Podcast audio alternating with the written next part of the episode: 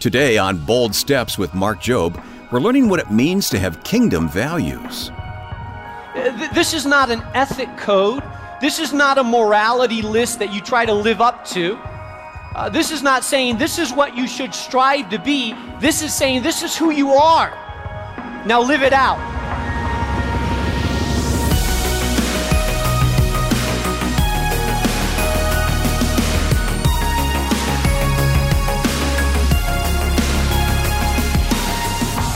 Welcome to Bold Steps with Mark Jobe. Mark is senior pastor of New Life Community Church in Chicago and president of Moody Bible Institute, and I'm Wayne Shepherd.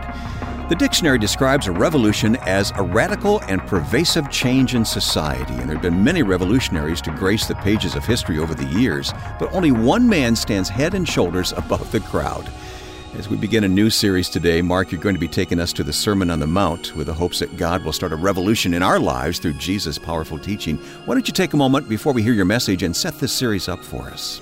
You know, Wayne, Jesus obviously was more than just a revolutionary, but he, what he taught was revolutionary. Yes. And he came to bring in a, a, new kingdom, the kingdom of God, and it shocked people.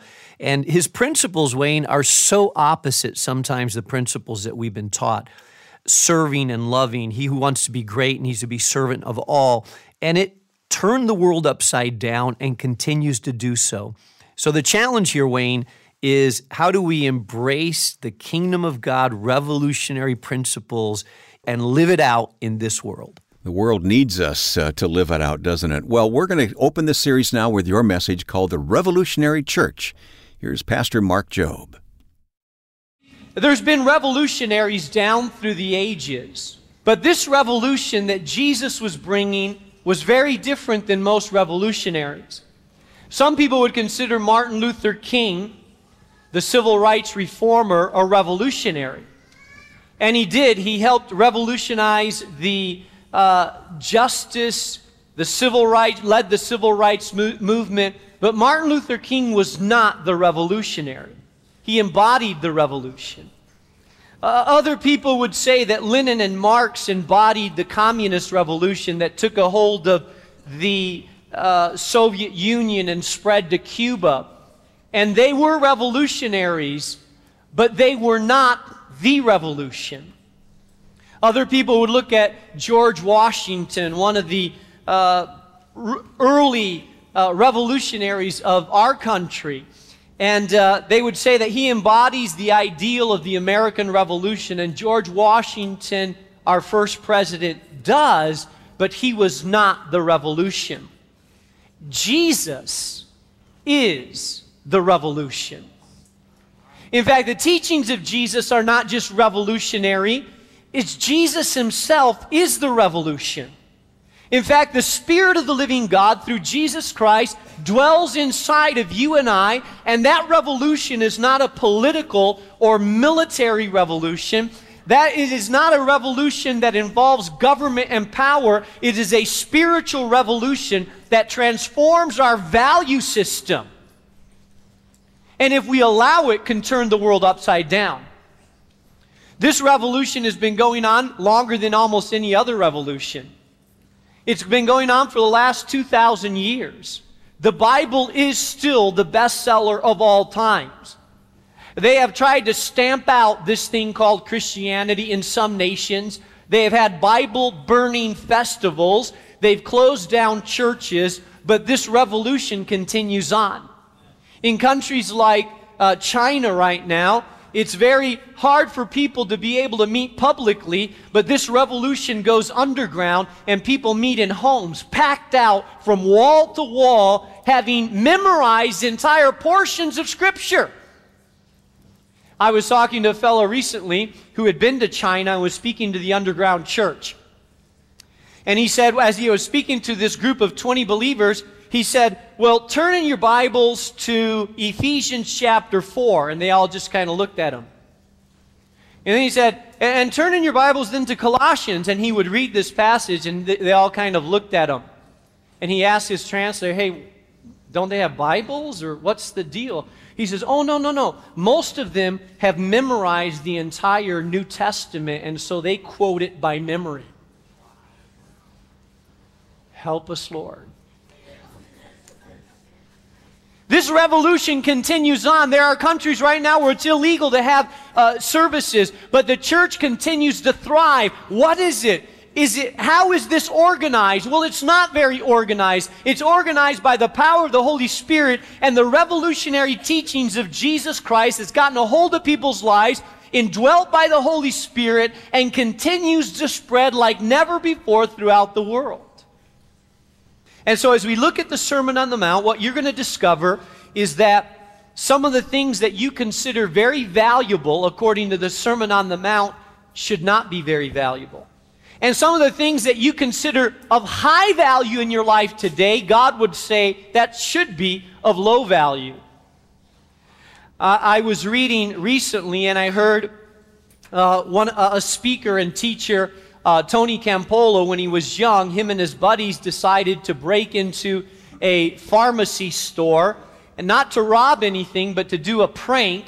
And so they broke into this uh, pharmaceutical store, this little, you know, grocery store that sold many things, and they changed all the price tags. So they took the price tag of little paper clips and put it on vacuum cleaners. And they took the price tags of radios and put it on little papers. And so when people walked in the next day, everything was upside down in its value. And I believe that Jesus, as he taught the revolutionary series of the Sermon on the Mount, was doing that exact same thing for the people that were listening to him. He was replacing price tags on people's priorities, on people's values. You know, the thing about the church that bothers me, and the thing that I row against in my own life is not to get sucked in to the value system that surrounds us because how many of you know it's so easy to do? This Sermon on the Mount, you're going to discover the upside down kingdom values. Now, I want to say before we even read the first verse in Matthew chapter 5 that you can't really understand the teachings of Jesus in this message unless, first of all, you understand the concept of the kingdom. Matthew, the writer of this gospel, his main theme in this gospel is Jesus the King. How many of you have read through the te- New Testament and run stumbled into verses like the kingdom of God or the kingdom of heaven? And you've asked yourself sometimes, well, what exactly does that mean? Have you ever, how many of you has that happened to you? Because it seems pretty, sometimes an elusive concept. But what is the kingdom of God? Is it talking about heaven later? Is it talking about a messianic kingdom with a king and princes and an army and a political system? Is it talking about an idealism somewhere?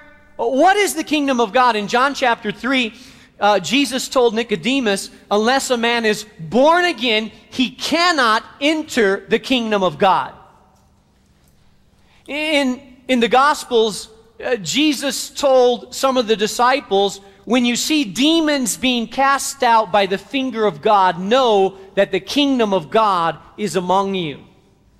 Uh, when Jesus spoke to Pilate and he was going to be tried for execution, uh, Pilate said, Are you the king of the Jews? and asked him several questions. And Jesus said, My kingdom is not of this world. If my kingdom were of this world, then would my servants fight. So he was not talking about a kingdom with armies. He was not talking about a kingdom with a visible throne and a castle. But he was talking about a very real kingdom that Jesus introduced.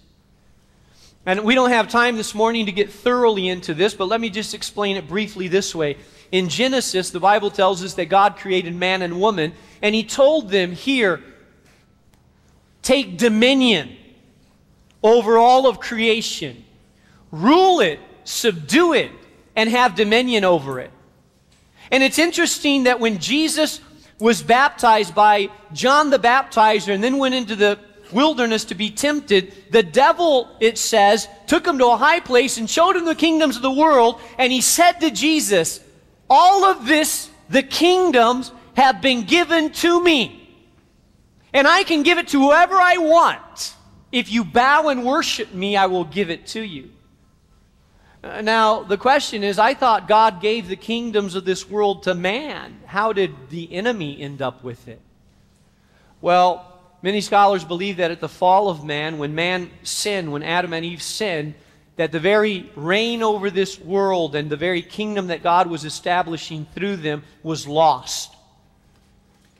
And that it ended up in the hands of the kingdom of darkness. And Jesus, when he came, the Bible calls him the second Adam. Jesus came to usher in the kingdom. And ever since Jesus came, suddenly the works of the kingdom started being manifest. He would raise the dead and open the eyes of the blind and heal the lame and the sick. And he would say, Repent, get ready, for the kingdom of God is coming. Well, 2,000 years later, people would say, Well, where is the kingdom? Let me tell you, the kingdom is already here. You say, Here? Yeah but it's a spiritual kingdom. Getting ready for the manifest physical kingdom. And what does that kingdom entail? That kingdom is present wherever there is a people that submits their life to the King of Kings and the Lord of Lords, and the rule and reign of God in a people's life, in a community's life, manifest the kingdom of God among them. Every time someone bows their knee and receives Jesus Christ as Lord and Savior, he enters, another person enters the domain of the kingdom of God. Now, when Jesus talks these verses about the kingdom, this message on the Sermon on the Mount is all about what it means to live in this world and yet not be of this world. It, it, this message is all about what it means to take on the values of the new kingdom that we belong to. It's a kingdom within a kingdom.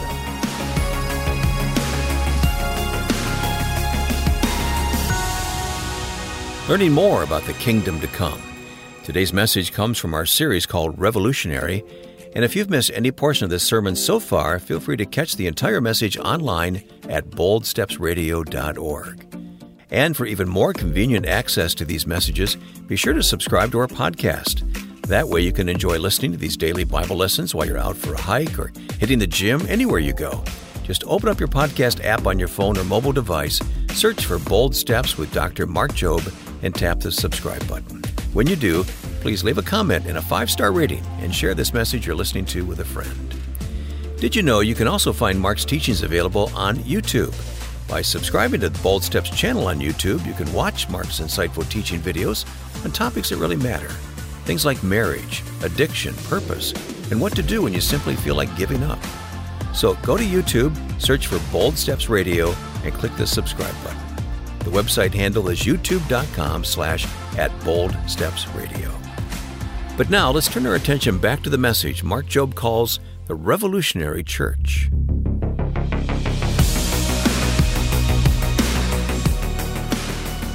I want to turn your attention to verse 1 of Matthew chapter 5. It says, Now when he saw the crowds, he went up to a mountainside and he sat down. Now we don't know exactly what mountain he was on. It was somewhere near Capernaum. There's a lot of hills and mountainsides near Capernaum, so we could guess uh, it could be any one of those several mountains that are there. Now, the Jewish tradition, rabbis or teachers, they would sit and the audience would stand. So Jesus sat, all his disciples and the multitude stood to listen to what he was saying. I'm going to try that sometime. I'm going to sit and have everybody else stand. I think it'd keep everybody awake, and I would preach longer that way. You know, Pastor, keep standing, please. And so he's sitting down, and his inner circle is the 12 disciples, but he has hundreds of people on the outer perimeter, the outskirts, that are also listening to this message. So this message is directed towards his disciples, but there's a broader audience involved in listening. And it says his disciples came to him and he began to teach them saying, and this is what we what commonly is known as the beatitudes. And he gives them a several statements indicating seven characteristics. Seven is the number of perfection in the Bible. Seven characteristics that should be manifest or evidence in people that are part of the kingdom. Uh, this is not an ethic code. This is not a morality list that you try to live up to. Uh, this is not saying this is what you should strive to be. This is saying this is who you are. Now live it out. Are you tracking with me?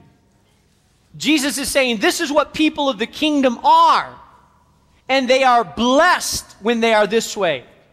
And so he, in, he starts each of these statements by saying, Blessed. Uh, there's two words in the Greek for blessed. One has to do with what happens to you, another one has to do with what happens in you. The word that's used here refers to what happens in you. Blessed means the favor of God. It's an, inter, an inner state of well being, of favor of God upon us. And he starts by saying, if you're taking notes this morning, write this down. I believe he starts with the upside down kingdom characteristics, what should be evident of people that are a part of this revolution. He says, Blessed are the poor in spirit, for theirs is the kingdom of heaven. I don't know about you, but I usually don't pray to be poor. Do you? Or to ask, hey, how many of you prayed to be poor in anything? Prayer, poor in your salary, poor in your clothes, poor in your car, poor in your house, poor in your spirit. Most of us don't look at being poor as something that we aspire to be. But I want you to understand that this is not talking about monetary poverty because he defines it. He said, Blessed are the poor in spirit. Uh, what does it mean to be poor? It means that you have little of something, and usually when you're poor, you realize that you have so little of something that you need help. Jesus is saying, Blessed are those that are poor in their spirit, that realize how much they need of God and how little they have on their own, how desperately deficient they are without the presence of God Almighty. They realize it, they understand it. And he said, Blessed are the poor in spirit, for theirs is the kingdom of heaven. Here's what I want you to understand you will never enter the kingdom of heaven unless you realize how poor of spirit you are. You see, because you can't be born again unless, how, unless you realize how desperately you need God. I run into people once in a while, they say, Well, how come everybody that gets saved, they're always going through a divorce or, or they've hit a bad time in their life or they're struggling with an addiction or they're going through a crisis or they find out they have cancer? How come it's always in the middle of crisis? Well, it's not always in the middle of crisis, but oftentimes we don't realize how poor we are unless crisis shows us how poor we are. And we wake up one day and say, Without God, I, I am really empty. And without God, I, I lack a lot. You see, if everything's going well in your life, the economy's growing, everybody's healthy, your marriage is happy, everything's going well, then you say, I don't really need God. Oh, God, yeah, yeah, yeah, I pray to God once in a while. But the poor of spirit say, I desperately need God. I really need God. I can't survive without God. I am bankrupt without the presence of God. This is not an option, this is a drive. That's what it means to be poor in spirit. And Jesus said, Blessed are the poor in spirit, for theirs is the kingdom of heaven. Listen, unless you get to the point of being broken, you will never get you will never become born again. Unless you realize that you can't make it without God, unless you realize how desperately you need his forgiveness. If you think you can do good works enough, if you think you can make it to God on your own, you will never be broke enough to say, God, I need your grace and your forgiveness. I desperately need you. That's what it means to be poor in spirit. By the way, there are rich people that are poor in spirit, and sometimes there are poor people that are not poor in spirit, that are proud and don't reach out to God. Secondly, he says, Blessed are those who mourn, for they will be comforted. You see, these, these are inverted values. The world tells us, hey, be self sufficient, strong, you don't need anybody. Jesus says, you have to be poor in order to enter the kingdom of heaven. These are inverted values. He's, he's switching the price tags on us. Blessed are those who mourn. You say, I don't want to mourn, I want to be happy. I don't want to be blessed by mourning, I want to be happy. No, Jesus said, Blessed are those who mourn. Mourn over what? I believe he doesn't state it uh, directly, but I believe he's talking about the kingdom and he's talking about I believe he's talking about mourning over our own sinfulness. It's called repentance in the New Testament. Blessed are those who mourn, for they will be comforted. You know, you need to realize that at times this life is going to have grief. And the first grief is our own lack, our own sinfulness that we mourn, we break over, we, we, we are sorrowful over. And God, through His forgiveness and His grace, comforts us. But we are blessed when we mourn. In fact, you don't enter the kingdom of God without mourning. There's no such thing as entering the kingdom of God without repentance. And repentance always brings about sorrow. No one walks through the kingdom, no one enters the kingdom of God like this. Look at me, here I come now. We enter the kingdom of God like this. Oh God, help me, Lord, forgive me. Jesus said it's harder for a rich man who has everything going for him to enter into the kingdom of heaven than it is for a camel to go through the eye of a needle. Why? Because you have to be broken. You have to be broken to enter the kingdom of God. And some of us haven't been broken enough. Some of us, the best thing that could happen to our life is that our life get worse. You say, well, Pastor, don't, play, don't pray that on me. that our life get worse to the point that we realize that we need God, and then finally we can begin to enter the kingdom of heaven because we pursue and seek after God. Blessed are the meek, for they will inherit the earth. Now, I don't know about you, but when I was growing up, I never, as a young man, I never prayed for meekness. That was the last thing I wanted. I want to be strong, valiant, warrior, defeat, conquer, but meek? Uh, the image that I have of meekness is, is a person that's a bit of a rug that people walk on and stomp on, someone that people speak to and doesn't have a voice of their own, someone that everybody takes advantage of. That's sort of my image of meekness, but in reality, the real image of meekness has nothing to do with that. Real meekness has to do with controlling our power. The ability to control and not abuse or use our power even when we know we can, to keep it under control.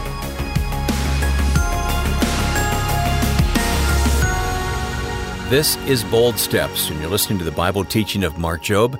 To learn more about Dr. Jobe or this ministry, visit us online at boldstepsradio.org. And be sure to look for today's message titled The Revolutionary Church.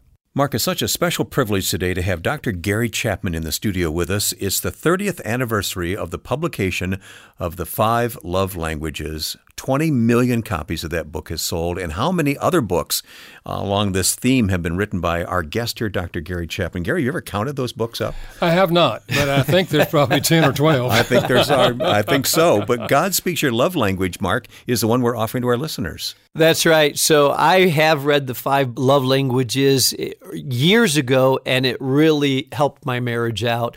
And so my wife and I go back and forth and we talk about it.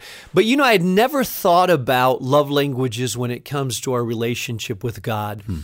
Um, but Gary, you felt compelled to write a book because you felt that people's love language as they relate to God was important for them to understand. Can you unpack that a little bit?